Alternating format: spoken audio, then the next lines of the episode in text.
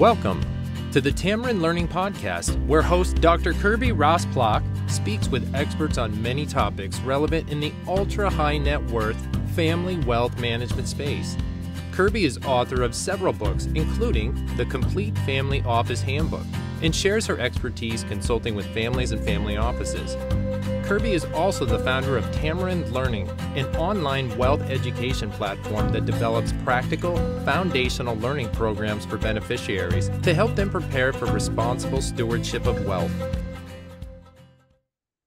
Welcome to the Tamarind Learning Podcast. I'm your host, Dr. Kirby Rosplock, and I'm so excited because today we have Ethan Penner with us, who is an incredible real estate guru.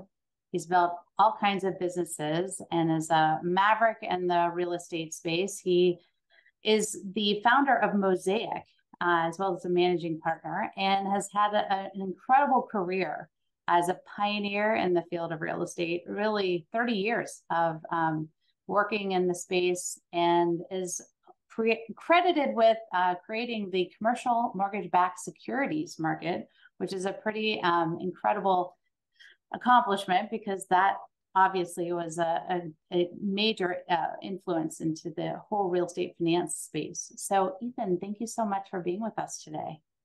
That's a pleasure to be with you, Kirby. Thank you. So, I had the wonderful experience of hearing Ethan speak um, a few months back. He was a keynote speaker at an incredible real estate conference being held. And I was so taken with his passion and his zest and his um, vision. And so I was so thrilled to have him join us on the podcast today because he's done something pretty miraculous. Not most people go from finance and investing in real estate to now an author. So, congratulations on your new book. I'd love to hear more about it. So, tell us what inspired you to write Greatness is a Choice?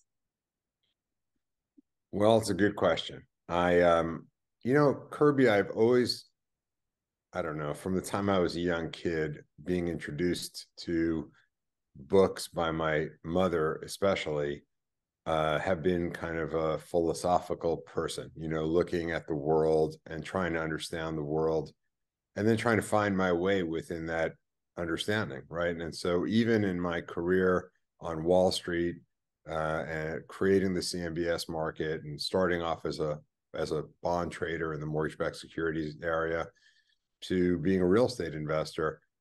I've always been someone who looks at the big world first uh, and try to figure out where the big world is and where it's heading, and then try to position myself accordingly. And I think that uh, that's served me very well. So it's kind of always been philosopher first or observer first, and and naturally uh, the book is in the end a philosophy book but i think the book is a book that um, will be seen by people as invest who are investors and business people as a very helpful book in understanding how to see the world and frame the world to make good decisions on the investment and business front as well.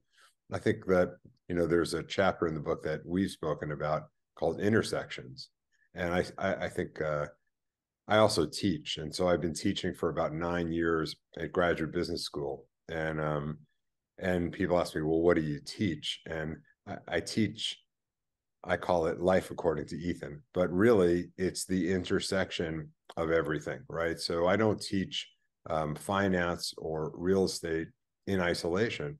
I my classes really teach kind of exploring the intersection of how everything affects those businesses right? How and how they interact with each other. And and i think that's a very important so i have a, a chapter all my chapters are quite short uh, by design. So i've uh, 69 chapters that are one to three pages long and that are pretty independent of each other. And i think that that serves the reader very well especially in today's very busy world where you know people don't really have a lot of time to read but the intersections uh, the way i see the world kind of at intersections um, you know is how i've lived my life. Now getting to the specific story of the book i was sitting um, at my breakfast table uh, and it was 10 days before christmas in 2000 which was a covid as you know christmas.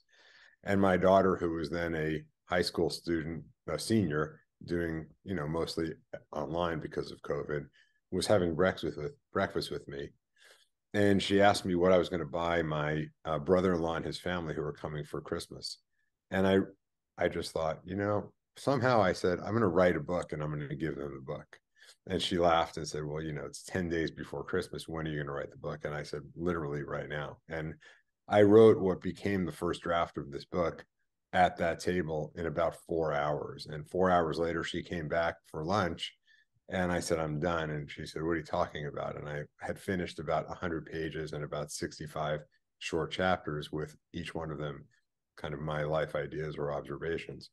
And that book, the reason I was able to do it like that, though, is because, and this is probably an idea worth sharing specifically with your audience, although I think it's relevant to everybody somehow I came up with this idea, Kirby, that it would be really great uh, to have a fair family heirloom that was passed down generationally that reflected ideology, ideas, and observations of a patriarch. I, I dream that I could have that from some uh, ancestor of mine. And if I did, it would be my most treasured possession. And so I've always thought, well, what if I would treasure it?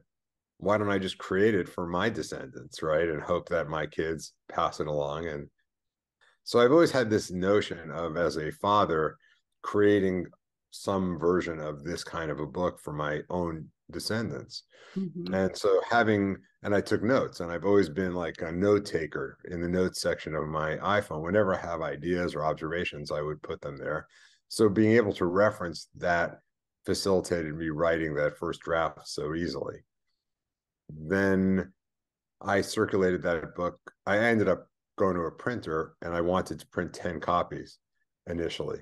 And the printer would only print runs of 100 minimally. So I had many more copies than I had really needed. And I started giving them away. And then I started getting feedback from people, people who weren't even really close to me or some that I never had met before and the feedback was incredible. You know, this book that I had thought would be a family heirloom at best was now a book that I saw as having value for other people in the world. And I realized, so then I spoke to a, um, a literary agent that a friend of mine introduced me to. And he said, well, nobody would buy the book as it is in the format, you know, the, it was, it was really a personal first draft family book. And, uh, I sat on it for about a year, and I, am going to share one story just because I think it's important in, in understanding what the book can be in its best form. There was a guy who I had been introduced to by a mutual friend who was living in the Middle East, uh, in the Gulf states, uh, in the UAE, and he was uh, running a big real estate investment business there. He was a U.S. guy who had moved over there with his family, and uh, he got the book. Friend of a friend. I didn't know him at all, and we started talking across the world. And he said to me, you know, because of my hours, and I, you know, I'm not home that often, but I have a 12 year old son. I've read your book and I love your book, but I love it so much that I now keep it on the nightstand of my 12 year old son. And every night that I do get to put him to bed, we read a chapter of your book together and spend 15 minutes discussing it. And I thought, that's the best, that's the dream, dream thing for me, you know, like the ability to be influencing and inspiring uh, values communication between a father and a son through the lens of my book. Uh, I mean, what's better than that, right? What's what's a bigger contribution that one can hope to make with a book like this? and so that inspired me to think that I have something that may be valuable beyond just a family heirloom for my family. And I took about a year and I kind of just muddled on how I'm going to rewrite the book or reposition the book to make it something that someone who didn't know me would buy. And uh, I rewrote it about a year later. That version found its way through a friend to a literary agent who gave it to the Wiley Publishing House, who then kind of cold called me and said, "We got your book and we want to send you a contract and sign you," and I was thrilled. And uh, and then about six months of editorial negotiations with their editor resulted in the final version, which I'm very proud of and very excited about.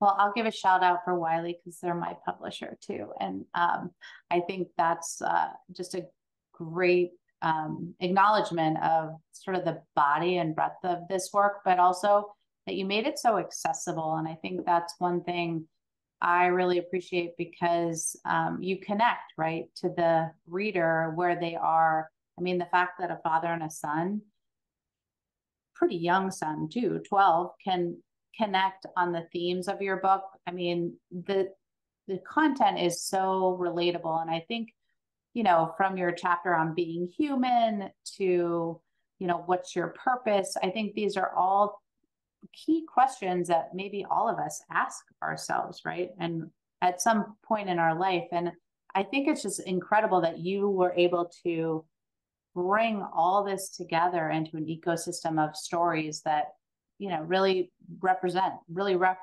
reflects mankind and where we're at. Is there one chapter or one story that jumps out to you from the book that you're most proud of or that you think really um, when you wrote it down, you thought, oh, I am so glad I captured this moment.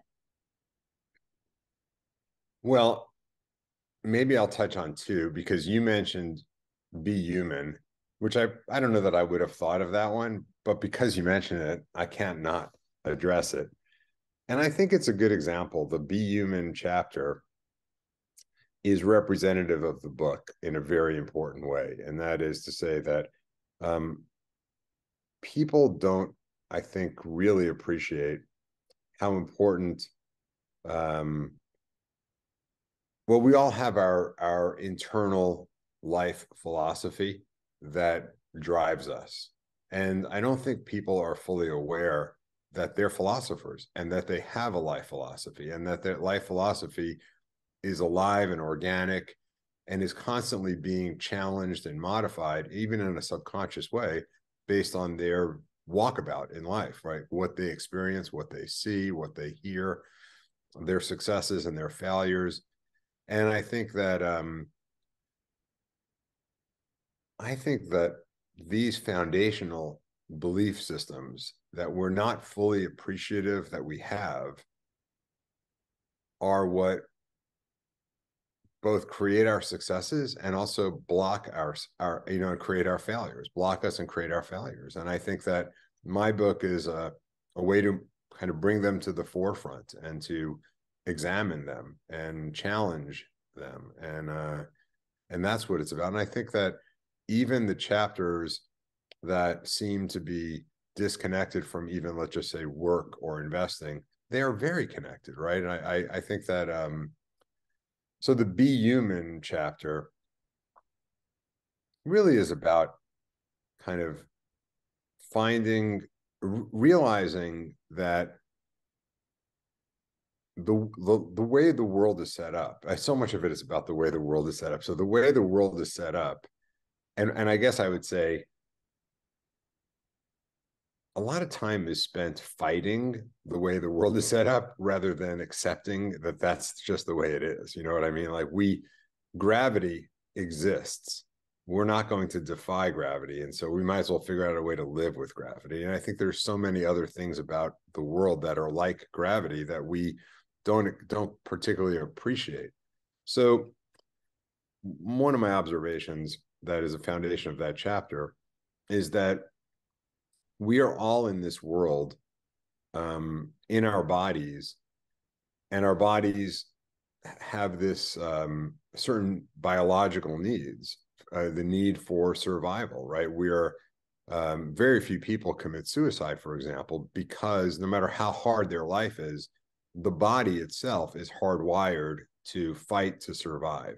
The body, okay, and one of the things I do in my book is separate this notion of the person from the body, right? There, the body has a purpose, but obviously, like when when I move my fingers, I'm not my fingers. There's me, and I'm telling my fingers move, and they're moving. So there's something other than the body that is me, and I think that's something people don't think about too much. But in the Be Human, um, it's derived from this observation that we are all here competing for the world's resources um, to fulfill our needs, our bodily needs, which is food, shelter, you know, security of what uh, whatever survival. And when we go out of our front doors into the world, it's a competition for resources, right? And and competitions bring out the hard side of people a lot of times, bring out the non what I'll call non-human side of people, right? We like to think of the human qualities as good qualities, the generosity of spirit, kindness, um, sharing, all those beautiful traits that I think I mean when I say be human, but that I think is often lost in the scrum of competition for resources. And how many people do we know? Perhaps we've been that way ourselves, where we can say, a person wow that that guy or that woman they're so nice except in business in business they're really difficult you know or they're really tough. And well we all know people like that and hopefully we're not like that you and i but um but we certainly all know people like that who you can be great friends with and they're wonderful friends as long as you're not competing for resources with them you're not in the scrum with them. And i guess be human is about it's a call to remember that even in the heat of the competition for resources that the world places us in be human right? That's an important balance to find right? There's i know that in my career and i've had a very successful career thank god i've i'm proud that i've never lost the um lost myself right? And myself is the the kind part, the benevolent part, the win-win. I, I always look for win-wins in every business dealing.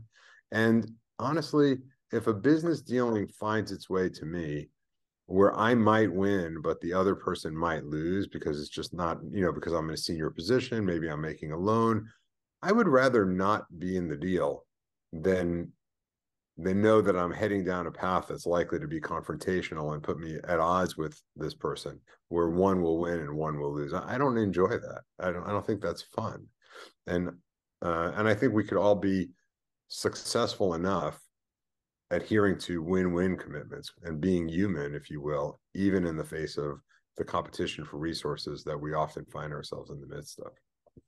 So that's that chapter, and I like that chapter very much. Um, you asked me, I, I, think I said I had another chapter that I do like very much, and I think is um, an, an interesting insight as well.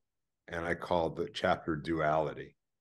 And it's born out of this observation that um, so much of what we see in life uh, we can't really decide whether one extreme or the other extreme uh, answer is the correct answer. They're both they could both be true, and it's a really weird phenomenon to think of two opposite or opposing perspectives both being true. But I give a few examples in the book, and I'll I'll give one or two here just to illustrate it. But take for example the notion that well we are human right you and i and everyone that will listen to this podcast and we all know the limitations that we face by being human. I mean, we're we're likely to kind of not ever do anything that really matters in the grand scheme of things. We're likely to, uh, well, we're we're we're very fragile. We're very insignificant in the annals of history, and we won't be remembered for anything probably. And that's okay. It's just the way human life is, right? And uh, and that is good in the sense that we allow ourselves to not take ourselves too seriously. And I think that brings joy and benefit. But at the same time, all we have is the hours and minutes of our life. And so, by definition, that's extremely precious because it's all we have and we can't make more of it. And to accomplish anything with the hours and minutes that we've been given on this earth, we have to take our life extremely seriously and we have to be very very dedicated and committed to whatever it is we're doing otherwise we won't really have anything here this this journey that we're on will have no meaning even for us mm-hmm. and so finding this balance of opposites or opposing ideas which are both true right they're on the one hand, you're not going to do anything that matters. So don't take yourself too seriously. On the other hand, everything you do matters because it's all you actually have. Uh, somehow you got to find a balance there. And there's so many examples of this duality that I see in the world. And um, it's almost endless, actually. Well, I love this idea of the tension that they're both right. And yet you're in the middle trying to also reconcile what's your priority and where you know where do you want to place your energy? And also um, i love this idea too of that the time is so precious right? Um, some people don't even value their time right? They don't even see it as an asset. They just see it as part of this bigger continuum. And yeah. and i think even just you taking the time and space to put these ideas down is such a gift because I love how there's just you're unlocking little messages, little things that you've sort of discovered about your own journey.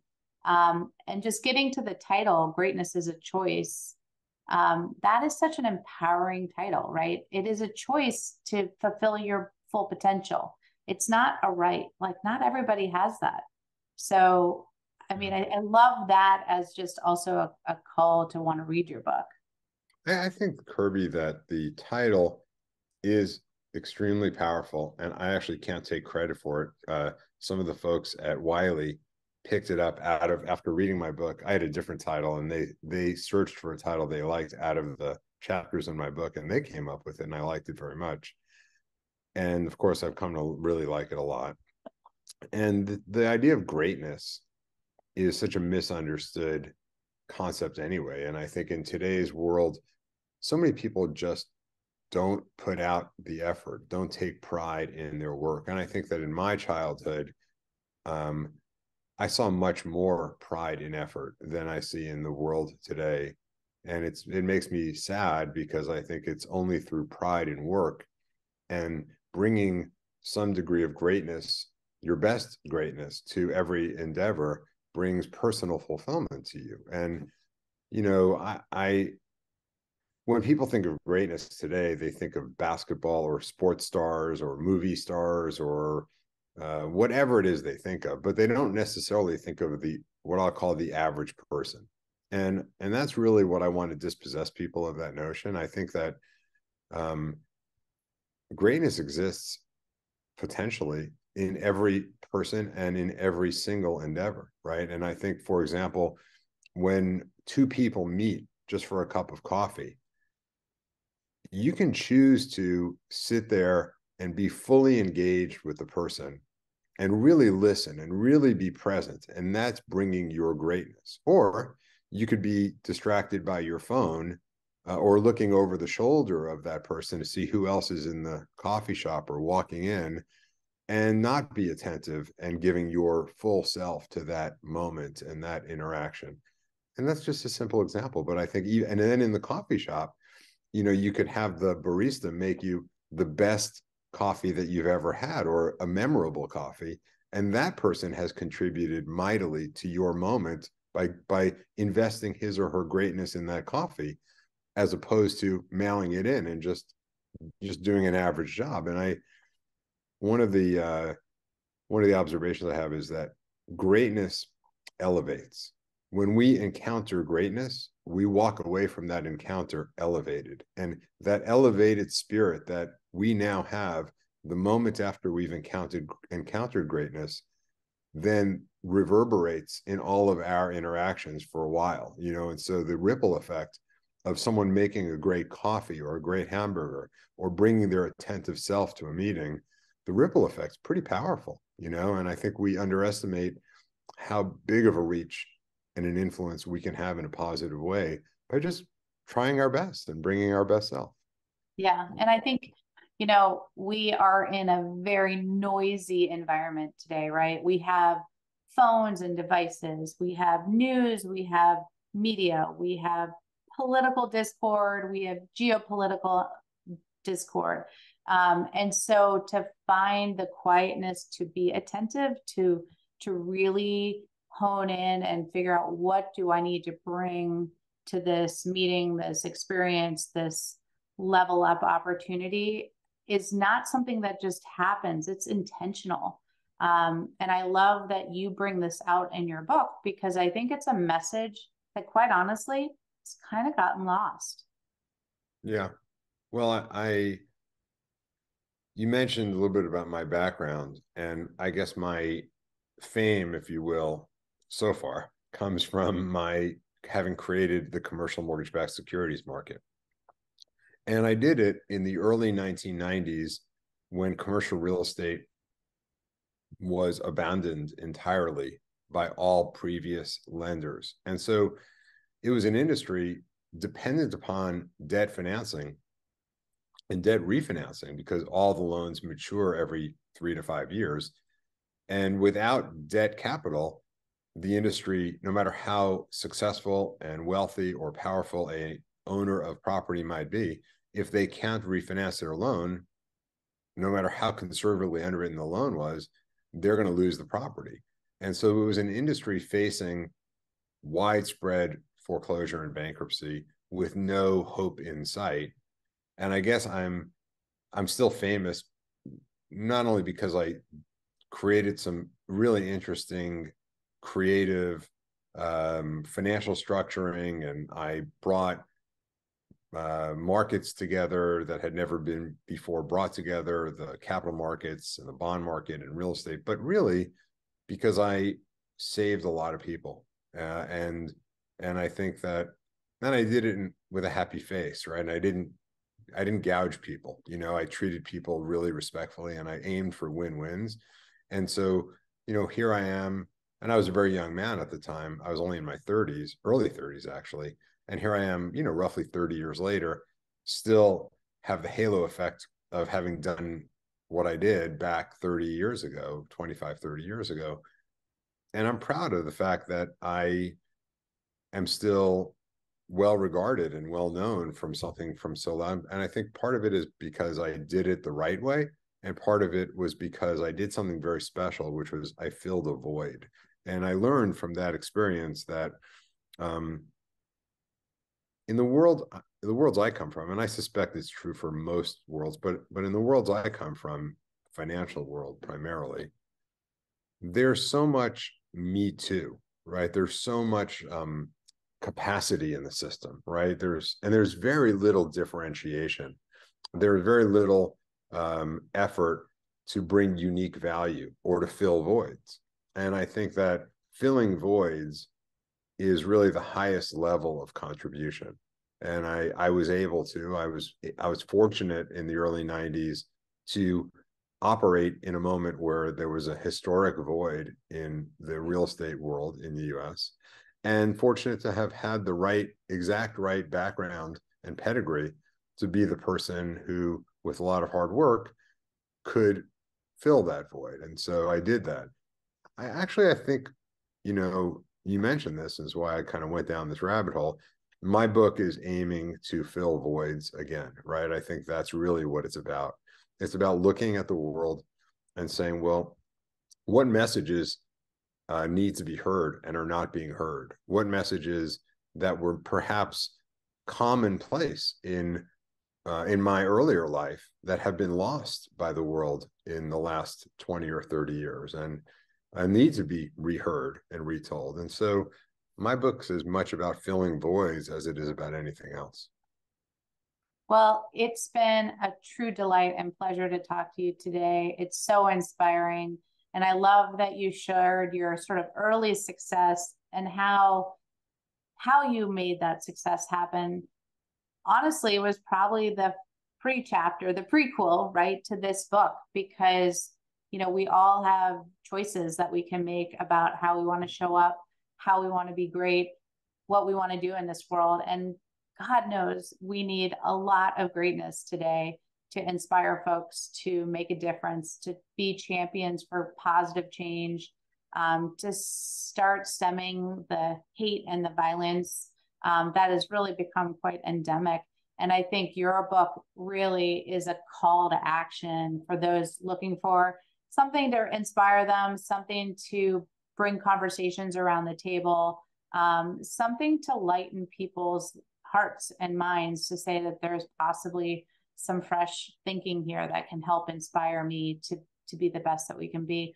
Ethan, tell us a little bit more about best ways to find your book, find where you're speaking. I know you're doing a tremendous amount of speaking um, all around the world. So tell us more about readers well, and listeners. Well, yeah. the book the book is available where books are available. So online, most people today buy their books online. Amazon, of course, and uh, Borders and other online. Walmart has it. It's on. It's available online where people buy books online. The audio version of the book, uh, I just taped yesterday, and so today I'm going to uh, do the final edit of it. I'm going into the studio after this, and it'll be available pretty soon. Um, I'm going to say weeks, certainly by the end of the month. And then there's the ebook version, which is also available online right now.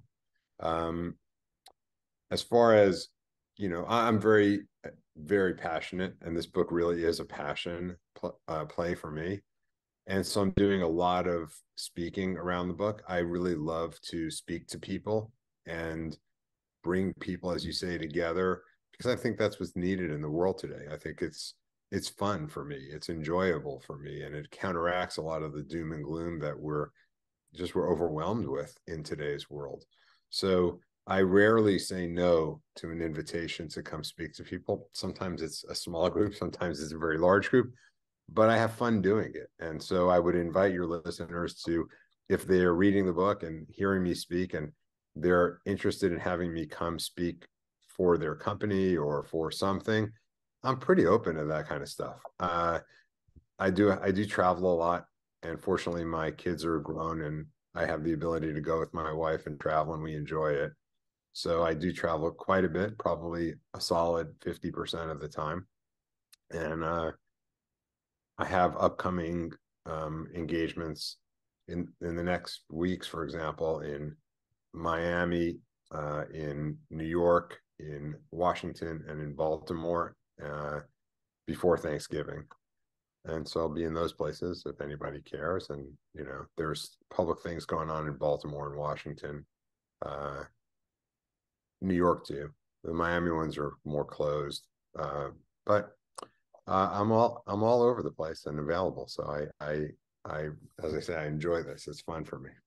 Well, you got incredible folks to endorse your books. I don't know if you want to just drop a few names, but you obviously have a rich past with a lot of interesting people that you worked with. So maybe share with the listeners a little bit about who's in. yeah well my my foreword for my book was written by uh, dr j julius erving uh,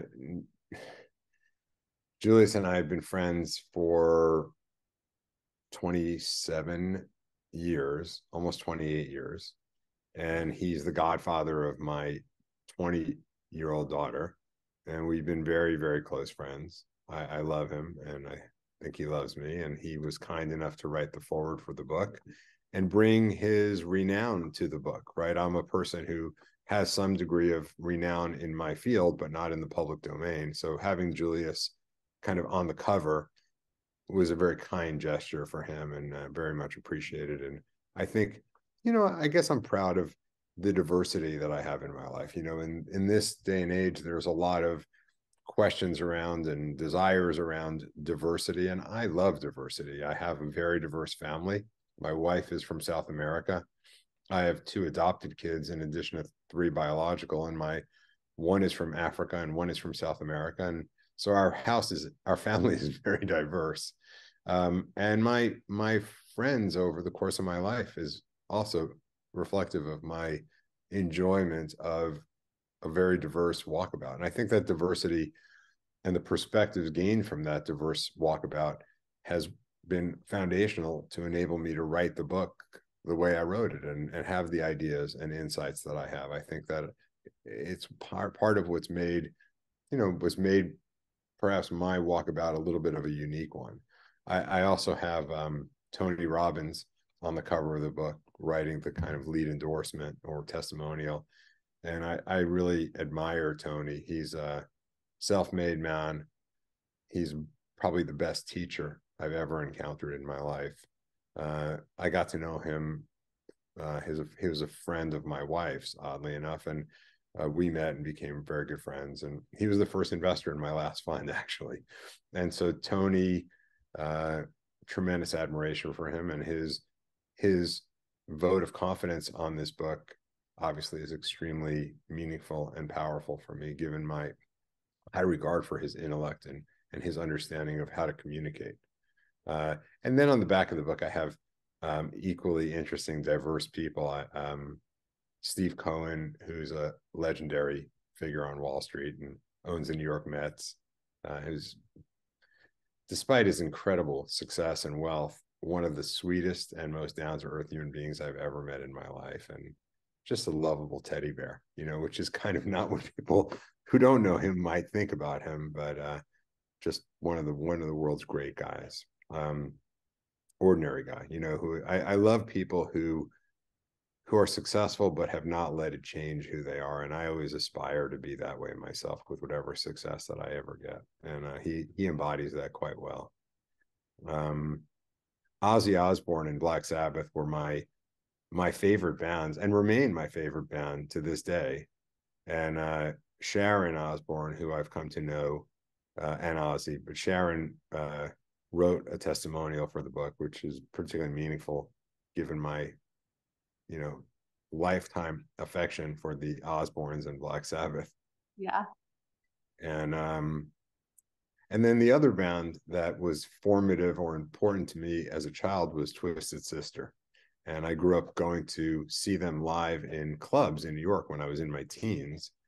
And I became, oddly enough, friends with the lead guitarist and uh, founder of Twisted Sister. And he wrote a nice testimonial for my book as well. So um, when I was on Wall Street, and there's a whole chapter on music in my book and how important music is to me. And I think in the world, right? I, I love music. It's extremely important.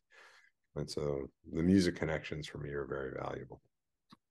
Well, thank you so much for being on the Tamarind Learning podcast today. You've been just a delight to speak with and so much sharing and such a great, wonderful resource and book that you've shared with us today. I hope everyone will go grab their copy, um, give it to a loved one for an anniversary or birthday or a holiday like Kwanzaa, you know, we have all these great holidays coming up with Christmas and and so forth. So it's just delightful to have you and congratulations to all your continued success. And thanks so much again for being here with us.